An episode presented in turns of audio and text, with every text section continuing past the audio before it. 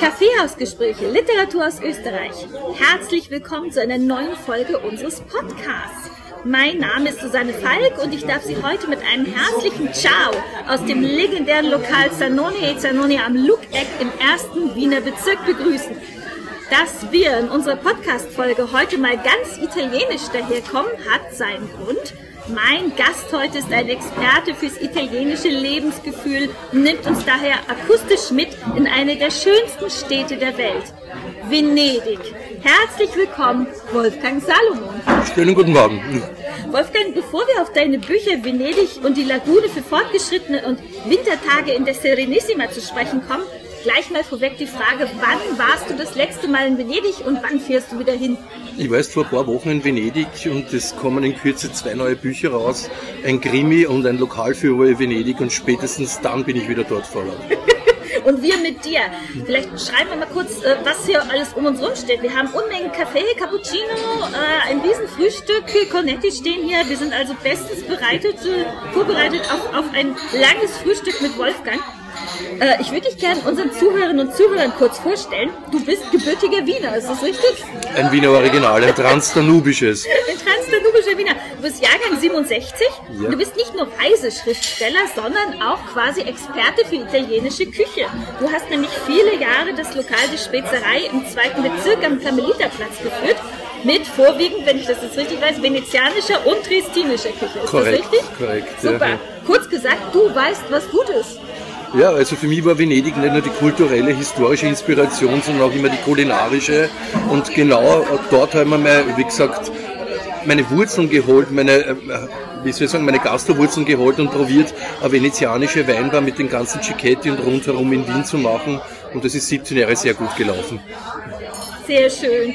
Sag mal, was ist denn dein italienisches Lieblingsgericht? Hast du irgendwas Spezielles, das jetzt mal abseits von Pasta und Pizza wäre? Uh, Jota Triestina. Die Jota Triestina ist ein klassischer Eintopf aus Triest, mhm. der auf, mit Rippchen, mit Speck, mit Kraut und mit Würsten gemacht wird. Da gibt es so viele verschiedene Variationen wie bei der spanischen Paella. Jeder beansprucht das für sich eben und ich habe das auf meine Art weiterentwickelt und es ist dann so weit gegangen, dass wir Besuch aus Dresd gehabt haben, um die Jota Dresdiner zu verkosten und die gemeint haben, nicht mal in Dresd gibt es so eine gute. Oh. Ist das das beste Kompliment, das man kriegen ja, kann? Ja, ja, besser geht's nicht. Ja. Besser geht's nicht, ja. Sag mal, was treibt eigentlich ein Wiener Bub nach Venedig? Wie bist du denn da zum ersten Mal hingekommen? Schon als kleiner Bub? Oder? Als erstes Mal bin ich dort hingekommen, da habe ich noch nicht einmal gehen können. Äh, das war genauso wie Dresd. Also das sind meine beiden Heimaten, meine zweiten neben Wien eben. Und ich kann mich auf diese ersten Erfahrungen noch genau erinnern. Wobei Dresd, da gibt es ein Foto von mir im Kinderwagen, wo ich sage, da projiziere ich vielleicht was rein. Aber von Venedig gibt es aus der Zeit keine Fotos, aber ich habe sehr wohl nur die Erinnerungen an die Bootsfahrten eben den Markusplatz und so weiter. Und von da ist es dann weitergegangen, die Stadt und die Lagune zu erkunden. Verstehe. Ich war, glaube ich, ein bisschen älter, da war ich wahrscheinlich gute Frage. Sieben, acht vielleicht um den Dreh.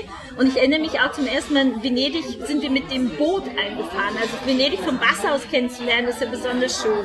Und dieses Bild, wie sich auf einmal dieses Panorama äh, von Venedig auftut vor meinen Augen, das habe ich noch sehr gut Genau das ist es. Genau das ist es auch. Man kommt meistens, man macht den üblichen Tagesausflug, entweder von Lignano oder Jesolo genau. kommend, parkt sie dort mit Auto ein, mit Familie. Das sind diese Schlechtwettertage, wo besonders Licht herrscht und fährt dann genau mit dem Boot rein und kommt auf den Wasserweg. Venedig ist am schönsten morgens zwischen 6 und 7 Uhr. Dann sind da nur die Venezianer unterwegs, es gibt die Müllabfuhr maximal und alle bestücken ein bisschen die Geschäfte. Was ist denn deine liebste Tageszeit? Genau dieses.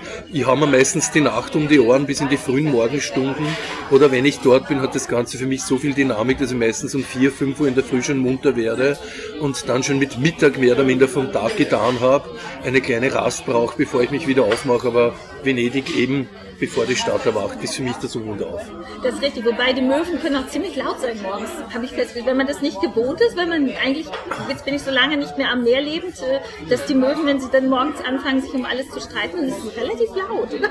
Relativ laut und relativ gefährlich. Es hängt auch davon ab, wo man wohnt, weil die kommen auch bis ins Zimmer rein, Besuch am Morgen, sind rotzfrech picken, picken eben die, die, die Müllsäcke auf, bevor sie abgeholt werden. Und ja, wenn man Pech hat, ist man das Frühstück auch los, weil die schleichen sich von hinten an und haschen das aus der Hand eben. Ja. Das machen ja auch an der, an der Ostsee, der Nordsee gerne ein Fischbrötchen in der Hand hast, dann halt es bitte am Körper und nie in die Luft. Genau so, genau so. Ja, ja. Weil, wie gesagt, dann sind ja die Möwen Venedigs eigentlich auch Feinspitze, oder? Äh, ich glaube, die sind schon sehr verwöhnt. Ich, ich beobachte das manchmal auch, genauso auch wie in Dresden auch. Äh, die haben schon eigene Flugbahnen, die sitzen auf bestimmten Stellen, checken das ab, wo die Touristen beim DKW stehen bleiben, suchen sich ihr Opfer aus, stoßen dann herab wie die Adler und gehen wieder retour in den Platz. Und was ich auch beobachtet habe, die werden von der anderen in der Gruppe nicht angetastet. Also das ist mehr oder minder, habe ich das ergattert, gehört es mir und man streitet sich nicht darum. Mhm. Im Gegensatz zum Beispiel, wenn man einen Müllsack aufpickt als Möwe, Löwe und da sind andere dabei, da wird heftig drum gestritten, gepickt und gerauft. Sag mal, wenn du dich durch Venedig bewegst, machst du das vorwiegend zu Fuß oder hast du einen Bootsführerschein? Äh, ich habe keinen Bootsführerschein. Ich bin, wie gesagt, äh, ich unterscheide es so. Für mich gibt es Venedig in verschiedenen Ausprägungen. Zuerst ist es einmal die Stadt natürlich per se. Da bin ich zu Fuß unterwegs. Wirklich nur ganz selten in Vaporetto.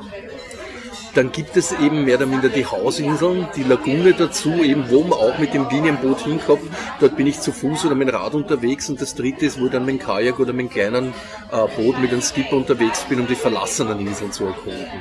Das ist nämlich genau das. Äh, deine Bücher bewegen sich durchaus abseits der üblichen touristischen Pfade. Eben durch Stadt und durch die Lagune.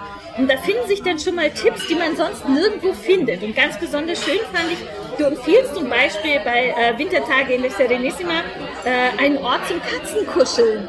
Und zwar nämlich die Forte Maghera. Was hat es damit auf sich? Und sag mal, was sind die Amici del Forte? Die Amici del Forte, das ist äh, mehr oder minder so ein Verein, der sich um die Katzen kümmert. Venedig ist ja bekannt eigentlich für Katzen. Es gibt sogar eigene Fotobände, Venedig und die Katzen. Man weiß das als Katzenfan. Es gibt zwei, drei Stellen in der Stadt, äh, wo sich die Katzen sammeln, wo sie verpflegt werden. Aber aufgrund einer ganz abstrusen Verordnung des Magistrats sind die Katzen vertrieben vertrieben worden, was zur Folge hat, dass die Rattenpopulation stark zugenommen hat. Jetzt gibt es eigentlich nur mehr Verpflegungsstellen in Bellestrina. Das sind so wie ein Hundeheim, eben ein Katzenheim. Und man das Herz bricht, wenn man dort ist, weil man möchte natürlich jede mitnehmen. Und das zweite ist in Forte Magera. Also wenn man Streicheinheiten geben und nehmen will, ist man dort am besten aufgehoben. Bist du ein Katzen- oder ein Hundetyp? Katze. Ich auch. Ich mag, ich mag Hunde auch sehr gerne, aber Katze ist für mich das unbeugsame Wesen. Ein Hund lasst sie bis zu einem gewissen Grad abrichten, eine Katze macht, was sie will. Punkt. Das ist richtig, auch die venezianischen Katzen machen, was mhm. sie wollen. Sag mal, eine andere tierisch gute Anekdote ist die Geschichte mit dem Raben und dem Konservendeckel. Die hat mich sehr amüsiert. Magst du die mal unseren Zuhörerinnen und Zuhörern erzählen? Ja, also das ist für mich eigentlich eine venezianische Weihnachtsgeschichte. Das ist eine von diesen Geschichten, wo ich ohne Fotoapparat unterwegs war. Ich habe den ganzen Tag recherchiert. Es war zwischen Weihnachten und Silvester, äh, war eiskalt. Ich habe dann Hunger bekommen am Abend, habe dann noch irgendwo die letzten Reste ergastert in einem äh, kleinen Pizza-TKW Dinge, die eigentlich schon für den Müll bestimmt waren, aber wie gesagt, aber der Hunger so groß, da hätte alles geschmeckt. Und es ist halt, wie gesagt, Schnee gelegen und es gibt ja da keine Schneeräumung per se, außer man geht zu Fuß drüber und räumt mit den eigenen Schuhen den Schnee weg. Lange Rede, kurzer Sinn, am Abend war es so, dass alles zugefroren war. Also wir müssen den Weg nach Hause ertasten, mit den Händen an den Wänden, bei den Brücken aufpassen müssen. Es ist eine rutschige Angelegenheit und mir hat es dort bei einer Brücke, wie man so auf Wienerisch sagt, aufzuckert. Ich bin dort am Bauch gelegen und für mich ist ein Konservendeckel auf einmal runtergefallen und ich bin erschrocken, wenn man eigentlich gedacht hat, mich beobachtet wäre und hat diesen Deckel beim Fenster rausgeschmissen, um ihn nicht zu verspotten. Es war aber dann so, äh, dass ein Rabe diesen Deckel wieder geholt hat, raufgeflogen ist auf den Dachfirst und den als Snowboard verwendet hat. Und das nicht einmal, sondern mehrmals. Also der ist wirklich vom Dachfirst über den Schnee runtergesurft, hat ihn dann immer fallen lassen und hat mir dann auch immer so angeschaut, das war so Augenkontakt und ich mir eigentlich gedacht, ja, äh, ich weiß nicht, ob ich das jetzt träume oder ob das echt ist. Bis der dann weggerollt ist, dann war noch dieses Krächzen, das sich so wie Mörder angehört hat eben nicht und ich bin verdattert nach Hause gegangen. Das war meine Weihnachtsgeschichte. das ist eine super Geschichte.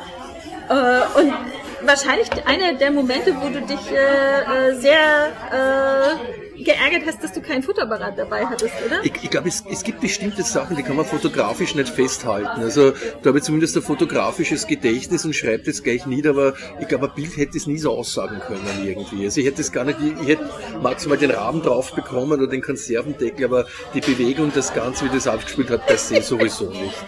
Ja. Apropos Fotos, du hast ja äh, die Bilder, also die ganzen, ganzen äh, Bände sind natürlich voll mit schönen Fotos von Venedig. Die machst Dankeschön. du selber. Die mache ich selber. Ja. Hast du eigentlich irgendeine Fotoausbildung? Ich bin bei allem, was ich im Leben gemacht habe, Autodidakt. Ich habe Kochen nicht gelernt, äh, hab, bin in die besten Reiseführer von der Küche reingekommen, was mich stolz gemacht hat. Ich habe nie Schreiben in dem Sinn gelernt. Ich habe ein Buch geschrieben, das ist ein Top-Bestseller geworden und das ist beim Fotografieren genauso. Also es ist bei manchen Sachen, ich sehe das so als irgendwie als gottgegebenes Talent, das ich gar nicht hinterfrage. Und andere Sachen wieder, wie gesagt, wo ich weiß, da komme ich nicht weiter, die lasse ich dann bleiben. Was lässt du denn bleiben? Weil ich weiß, du bist ein ziemliches Wunderwutzi, aber was kannst du denn da nicht? Also ka- kann ich nicht. Also ich habe jahrelang auch äh, äh, Schlagzeug gespielt, habe auch eine Platte aufgenommen, die relativ erfolgreich war. Das war so im Stromgedan Metal-Bereich eben. Aber da habe ich gesehen, da bin ich limitiert. Ich kann bis zu einem gewissen Grad Schlagzeug spielen, besser wäre nicht mehr. Und das war dann für mich irgendwann habe ich das dann einschlafen lassen und habe mich anderen Dingen zugewendet. Das verstehe ich gut. Äh, manchmal ist es so, man, da hängt vielleicht das Herz dran, aber man weiß, man kommt dann nicht in, in die Höhen, wo man gerne hin will. Und wenn man ein bisschen Ahnung von dem hat, was man da macht, dann weiß man so, ja, äh, ich kann vielleicht nicht singen, äh, meinerseits zum Beispiel, aber ich weiß, das wird keine Solo-Karriere. Ne? Ja. Ja, Tag hat nur 24 Stunden und wie gesagt, es gibt so, so viele Sachen in der Welt auszuloten, zu entdecken und zum Leben. Das habe ich dann leider bleiben lassen müssen. Lebenszeit ist kostbar, deswegen füllen wir sie mit den wirklich schönen Dingen. Äh, eine andere ganz tolle Anekdote aus deinem, deinen Büchern ist eher eine makabre und habe ich gedacht, da kommt der Wiener in dir durch. Zum Beispiel, ganz typisch eben, äh, die Faszination eben vom, Makabren. Du hast da eine, eine Episode drin, äh, die nennt sich die Wiedergängerin von Lazaretto Nuovo.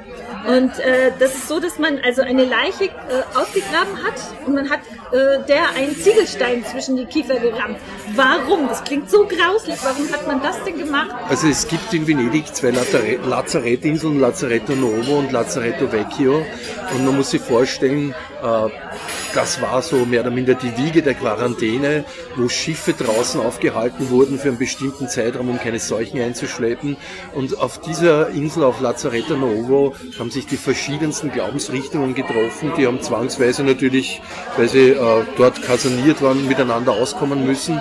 Und es hat dort einen Friedhof gegeben, äh, oder es gibt einen Friedhof, man sieht ja den noch immer, er ist nur sehr gut versteckt und nicht für die Öffentlichkeit zugänglich, wo die verschiedensten Glaubengemeinschaften nebeneinander begraben sind.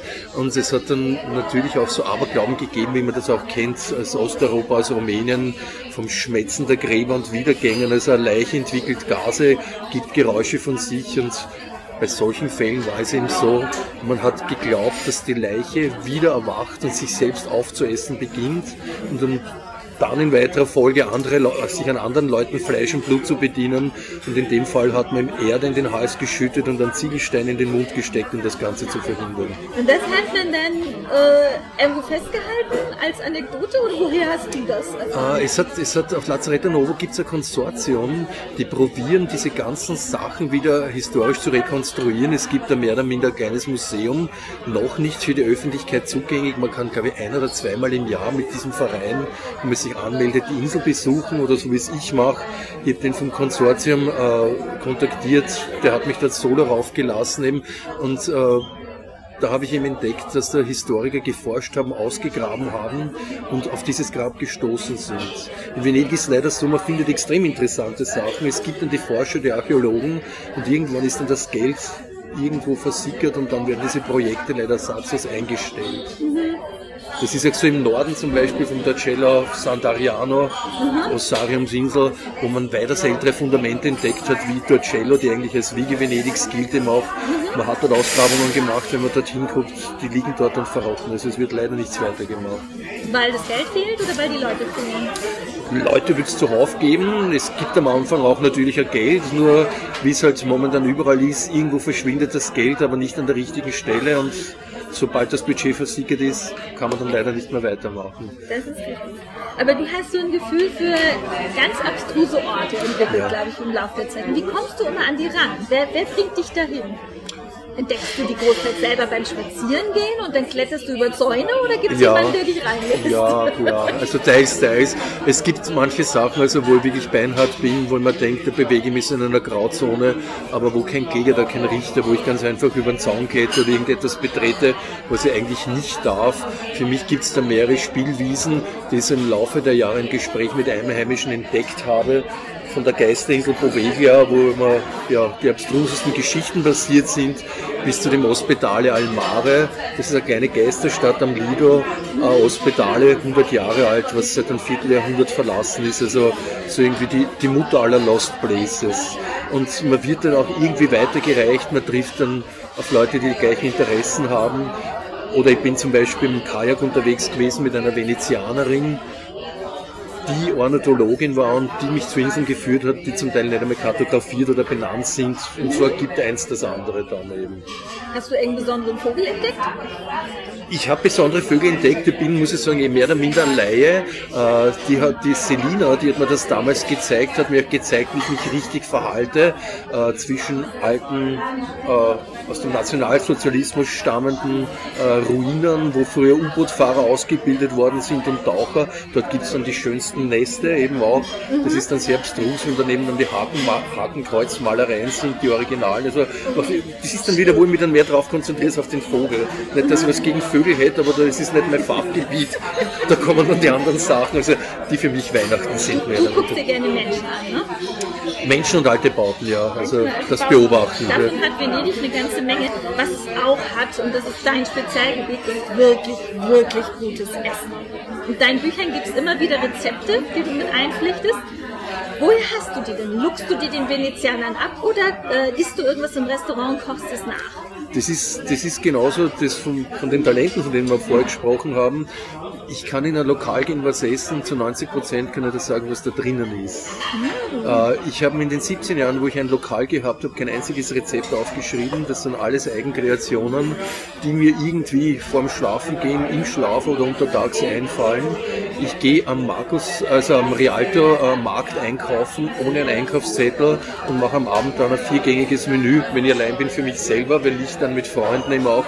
Und wenn ich irgendetwas nicht weiß, dann bin ich rotzfrech und gehe im Lokal in die Küche und rede mit den Leuten, die sehr froh sind, einmal mit Gästen kommunizieren zu können und stolz darauf sind, dass sie was Gutes gemacht haben. Kannst du eigentlich richtig gut Italienisch inzwischen? Ah, Ich habe na, das ist eigentlich, muss ich sagen, das ist ein großes Handicap. Ich habe fünf Jahre Latein gehabt. Da leite ich viel davon ab. Ich habe ein großes Verständnis. Ich kann Tageszeitungen lesen, vom Zusammenhang erfassen, einfache Sachen eben, verstehe relativ viel. Tu mir selber mit dem Sprechen ein bisschen schwerer. Das Einzige, wo ich wirklich aussteige, das ist Veneziano. Aber Ja, das, also Geht auf den restlichen Italienern Da stehe ich dann auch daneben und denke mir, hä? Also wenn ich mit einem Skipper unterwegs bin und der dann mit irgendeinem Ja. Dialog für dem, wo ich dann frage, äh, was war das jetzt, um was ist es gegangen, eben nicht. Aber das sind dann oft auch so kurze Geschichten, so Pomos. Ich bin zum Beispiel mit einem Skipper vor Murano bei einer Pinkelpause nur gewesen, nachdem wir nach der Überschwemmung die ganze Lagune abfotografiert haben. Und dann spricht ihn ein Mann mit einem kleinen Kind an und die parlieren fünf Minuten. Und ich habe dann gesagt, Francesco, was ist denn da gegangen? Sagt er, das Boot, auf dem wir fahren, hat von dem Mann dessen Großvater gehört. Und die erste Bootserkundung war auf diesem Boot von diesem Mann, wie er selber noch ein kleines Kind war. Also es sind immer so Kreise, die sich schließen. Ja, klar. Äh, apropos Kulinarik, ich hätte eigentlich noch eine Frage. Ich habe bei dir im Buch gelesen, ähm, es gibt, also ich meine, jeder weiß, es gibt weißen Wein, es gibt roten Wein, es gibt äh, Roséwein, äh, dann kennen wir noch sowas wie gelben Muscatella. Was bitte ist orangener Wein? Kannst du mir das erklären? Orangewein, also das ist für mich die Büchse der Pandora gewesen. Orangewein sind Naturweine, die zum Beispiel im Freal, also Dresdner Gegend Richtung Slowenien, bei vielen Winzern über Jahrzehnte oder Jahrhunderte so ausgebaut wurden, ohne dass das an die große Glocke gehängt haben. Das heißt, das sind Weine, die mit Spontanvergärung vinifiziert werden, die keine Reinzuchthäfen haben, sondern Naturhefen, die in Betonzisternen oder im Amboren aus historischer Sicht ausgebaut wurden und ein ganz eigenes Geschmacksbild ergeben. Es gibt seit, sage jetzt mal seit ungefähr zehn Jahren einen Trend in diese Richtung, äh, dass junge Winzer oder junge Weinmacher sich genau zu diesen Sachen wieder bekennen.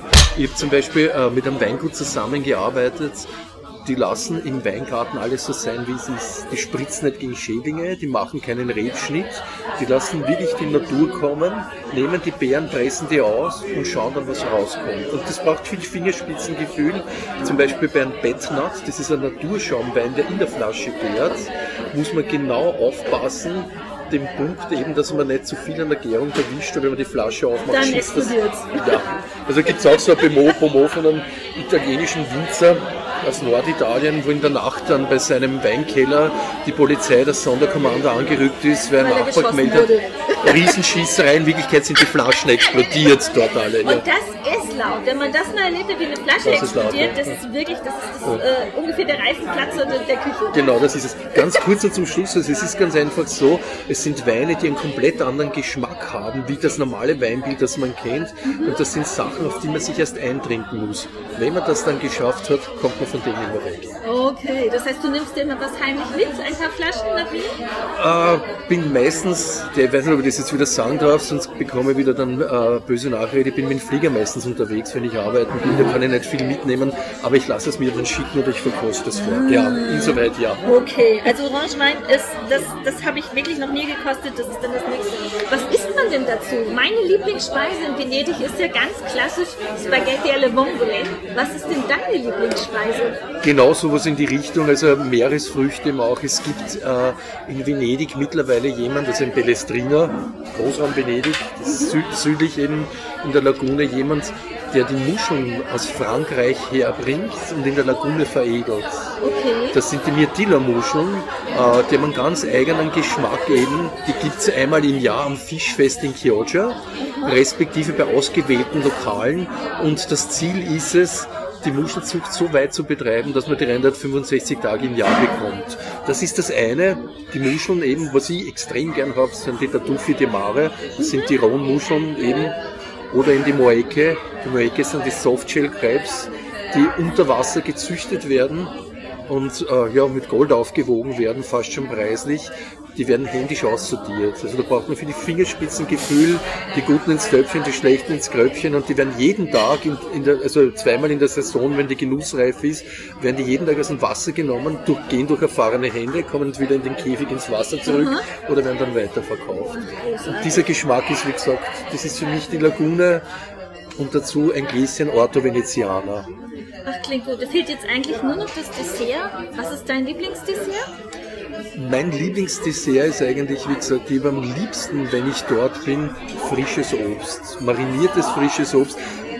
Man merkt so den Unterschied zwischen der Supermarktware, die wunderschön bunt ausschaut, aber vom Geschmack zwei Drittel weniger hat, wie wenn in der Saison was da ist und es ist sonnig gereift. Und das fängt schon bei Weintrauben an. Ich mache mir dann das selber dazu, entweder so ein Creme Karamell oder ich mache mir einen Tortenboden dazu, eben einen weichen mit einer Creme mit Obst dazu. Und wenn ich etwas kaufe, Meringue. Meringue. Ja, Meringue, Mein- Mer- Meringue in allen Farben, in allen Geschmacksrichtungen, in allen Klebrigkeitsgraden. Das Eben, ist richtig. Also Meringue mal kurz äh, für die deutschen Zuhörer sind Pisés. Genau. Wir übersetzen jetzt einmal kurz. Ähm, ich mag besonders gern die Zaetti. Die, Die Zaetti, Zaetti. weil Ja. Maismehl in, in Kekse reinzutun, ist äh, war eine große Erkenntnis. es, gibt, es gibt ja noch welche, also man muss das nicht immer in Wein machen, also ich bin so einer, ich esse Sackerl so zusammen. Da muss ich gleich dazu sagen, für Wiener beim Meindl am Graben gibt's ganz hinten rechts im Eck bei den Keksen ein Regal, die aus Burano die Kekse einführen. Und da kommt bei uns die Seite. Ich hoffe, ihr habt da jetzt nicht irgendwas verraten. Doch, ich weiß jetzt genau, wo ich nachher hingehen werde. Danke, Wolfgang. Jetzt weiß ich, wo ich mein Geld lasse. Und da gibt's in Burano noch jemand, der das in seiner Konditorei, in seiner Pasticceria selber macht. Ein Mann, der an die 80 ist, der nicht nur die besten Fritelle, das sind die kleinen venezianischen Faschingsgrafen, sondern auch die besten Kekse macht. Ach Gott. Und dabei ist Burano sowieso eine der schönsten Inseln überhaupt, weil sie erstens total ausgefallen ist, weil so bunt und dann aber auch, äh, wenn man mal ein bisschen abseits der Touristenpfade geht, sieht man ganz viele kleine lustige Ecken in Burano. Das ist eine Für meiner mich- Lieblingsinseln. Für mich noch, ich liebe noch mehr als Burano die mit einer Brücke verbundene Nachbarinsel Mazzorbo. Okay. Mazzorbo hat äh, dort einen eigenen Weingarten, das wird äh, von Venissa Venisa bespielt. Venisa ist ein Lokal mit Top-Küche, also spielt in der ganz obersten Liga immer auch. Und die haben sich daran gemacht, alte, ausgestorbene, autochtone Rebsorten äh, wieder neu zu vinifizieren. Und es gibt diese Rebsorte Dorana, die salzwasserbeständig ist. Man sitzt dort im Lokal in der warmen Jahreszeit draußen direkt im Weingarten, bekommt, wie gesagt, Top-Küche, Überraschungsmenü wäre da mein Tipp mit Glasweiser Weinbegleiter, also dem kleinen unbekannte Winzer. Und zum Abschluss kann man ein Glas Dorana von dort verkosten. Okay, also jetzt weiß ich, wo ich das nächste Mal essen gehe, wenn ich in Venedig bin. So ist das, wenn man mit Wolfgang Salomon irgendwo sitzt, dann kommt man die ganze Zeit vom Essen immer los. Wolfgang, wir haben bei uns in den Kaffeehausgesprächen eine Tradition, das nennt sich der Fragebogen der Kaffeehausgespräche. Das heißt, ich würde dir jetzt 15 Fragen stellen und äh, du musst die dann nach bestem Wissen und Gewissen beantworten. Bist du bereit für den Kaffeehausgespräche? Ich hoffe es, ich hoffe es, ja. Die erste Frage lautet natürlich ganz schwierig, Restaurant oder Kaffeehaus? Beides. Ganz einfach, ganz einfach beides. Also ich gehe für mein Leben gerne essen, wie gesagt, das ist ganz wichtig. Ich koche genauso gern zu Hause und ich gehe genauso gern ins Kaffeehaus. Für mich ist untertags das Kaffeehaus, am Abend das Restaurant. Super. Mein, dein liebstes Buch als Kind war? Mein liebstes Buch als Kind war Der kleine Peter in der Katzenstadt. Das habe ich mit fünf Jahren gelesen. Bücher kaufen oder leihen? Kaufen, kaufen. Schreibst du lieber allein in kompletter Ruhe und Abgeschiedenheit oder inmitten vieler Menschen? Ah, das hängt davon ab. Also da, wo jetzt wir gerade sitzen, bin ich oft sehr produktiv, habe meine ganzen Dinge eben mit Redigiersachen eben. Ja, ja, ich sehe es. Hier ist eine ja, ganze Menge Druckfarben liegen neben uns hier. zu Hause, zu Hause ist es so, da ist mir am liebsten, wenn Frau und Kind irgendetwas anderes zu tun haben außerhalb der Wohnung und ich mich in Ruhe abschotten kann und die passende Musik dazu habe. Hardcover oder Taschenbuch? Das ist mir egal. Also wie gesagt, vom haptischen natürlich Hardcover toll. Für mich geht es um den Inhalt. Mit welchem Autor oder welcher Autorin, tot oder lebendig, würdest du gerne essen gehen? Umberto Eco. Ja, das ist bestimmt, der hat bestimmt gerne gegessen, oder? Umberto Eco hat sehr gerne gegessen. Das ist auch in- eines von seinen letzten Büchern, äh, der Frieder von Prag, also wo aus dieser Zeit eben Rezepte auch drinnen sind. Eben, ja, also der hat wirklich sehr gern gegessen. Ja. Redest du mit deinem Computer? Ich rede mit mir selber. Ob der Computer dabei ist, ist eher sekundär. Ja. Okay. So angeblich ist es ja ein Zeichen äh, von besonderer Kreativität, wenn man viel mit sich selber redet. ja, es bleibt dann oft nichts anderes über, als wenn man Expertenmeinung, Expertenmeinung hören will. Also da rede ich gern mit mir selber. Ähm, stell dir vor, es gibt keinen Strom. Schreibst du dann wirklich alles mit der Hand? Ja. Du siehst, ich habe da auch einen, ich hab da auch einen Block liegen. Und Ja, das Gute daran schreibst- ist, Du hast eine leserliche Handschrift. Naja, nein, nein, nein, nein, ich wollte gerade sagen, es hat mich sehr zusammengenommen. Der einzige Vorteil bei dem Ganzen ist, ich kann das selbst liegen lassen, also mir kann es keiner entziffern. Ich kann schon entziffern. Wenn du ein Pseudonym wählen müsstest, wie lautet es? Puh. Wiener. Nur, nur Wiener. Der Wiener. Ich sehe ich seh mich, ich seh mich irgendwie als typischen Wiener. Morbide, Raunzert, ja, und ein bisschen neben der Spur. Gemäß der Tiere, Menschen, Pflanzenregel. Mit wem kannst du am besten und mit wem gar nicht? Tiere, Menschen, Pflanzen. Ja, das ist eine sehr schwere Frage. Ich roll das von hinten auf. Also bei den Pflanzen, die reden meistens nicht zurück, die stechen maximal. Oder wenn man, ja, äh, man bekommt Entzündung, wenn man die an der falschen Stelle angreift oder so. Sonst ist es relativ ungefährlich, wenn man die in Ruhe lässt. Bei den Tieren ist das wieder so ein zweischneidiges Schwert. Wenn man auf eine Insel kommt, die eigentlich von einem wilden Hund bewacht wird, eben nicht ohne Beißkorb, kommt man nicht so gut aus. Katzen liebe ich wieder über alles. Und ja, bei den Menschen hängt es davon ab. Also je älter ich wäre, desto schwieriger ist es für mich, mit vielen auszukommen. Antwort. Welches Wort musst du denn häufigsten aus deinen Texten streichen? Am häufigsten aus meinen Texten äh, jenes oder welches eben, also wie gesagt, die, diese Dinge, die nach dem Beistrich kommen eben. Nicht? Alles klar. Wer ist deine Erstleserin oder dein Erstleser? Meine Frau. Darf man Bücher wegschmeißen? Nein, nein, auf keinen Fall. Also wie gesagt, ich habe zu Hause ich hab, äh, eine Wohnung, die mit Büchern überquillt. Ja, meine Frau probiert immer mir Sachen auszureden und sagt, vielleicht können wir die in einer Kiste oder irgendwo weggeben oder die. Ich kann es nicht. Du kannst nur ein Buch bis zum Ende deines Lebens immer wieder lesen. Welches wählst du? Da bin ich wieder beim Umberto Eco, das Foucault-Bändel. Gute Wahl. Letzte Frage. Milch oder Zucker? Zu Kaffee oder Tee? Allgemein. Also, äh, wie gesagt, für, mich ist, für mich ist beides legitim. Äh, wenn ich kein Zuckerflash brauche, trinke ich den Kaffee schwarz, dunkelschwarz als kurz als Ristretto. Manchmal habe ich ihn genauso, wie es den du gerade trinkst, als Cappuccino. Und das ist, äh, wie gesagt, das ist bei der Milch genauso. Ich trinke genauso gern den Tee schwarz, genauso gern, wie ich bei der Ostfriesenmischung ein paar Tröpfchen Milch dazugebe. In diesem Sinne schächern wir jetzt weiter, respektive wir essen jetzt mal unser Frühstück fertig. Ich danke dir sehr für das schöne Gespräch. Ich will unbedingt nach Venedig reisen. Ich bedanke Super. mich. Wir treffen uns dort. Machen wir. Gut, danke.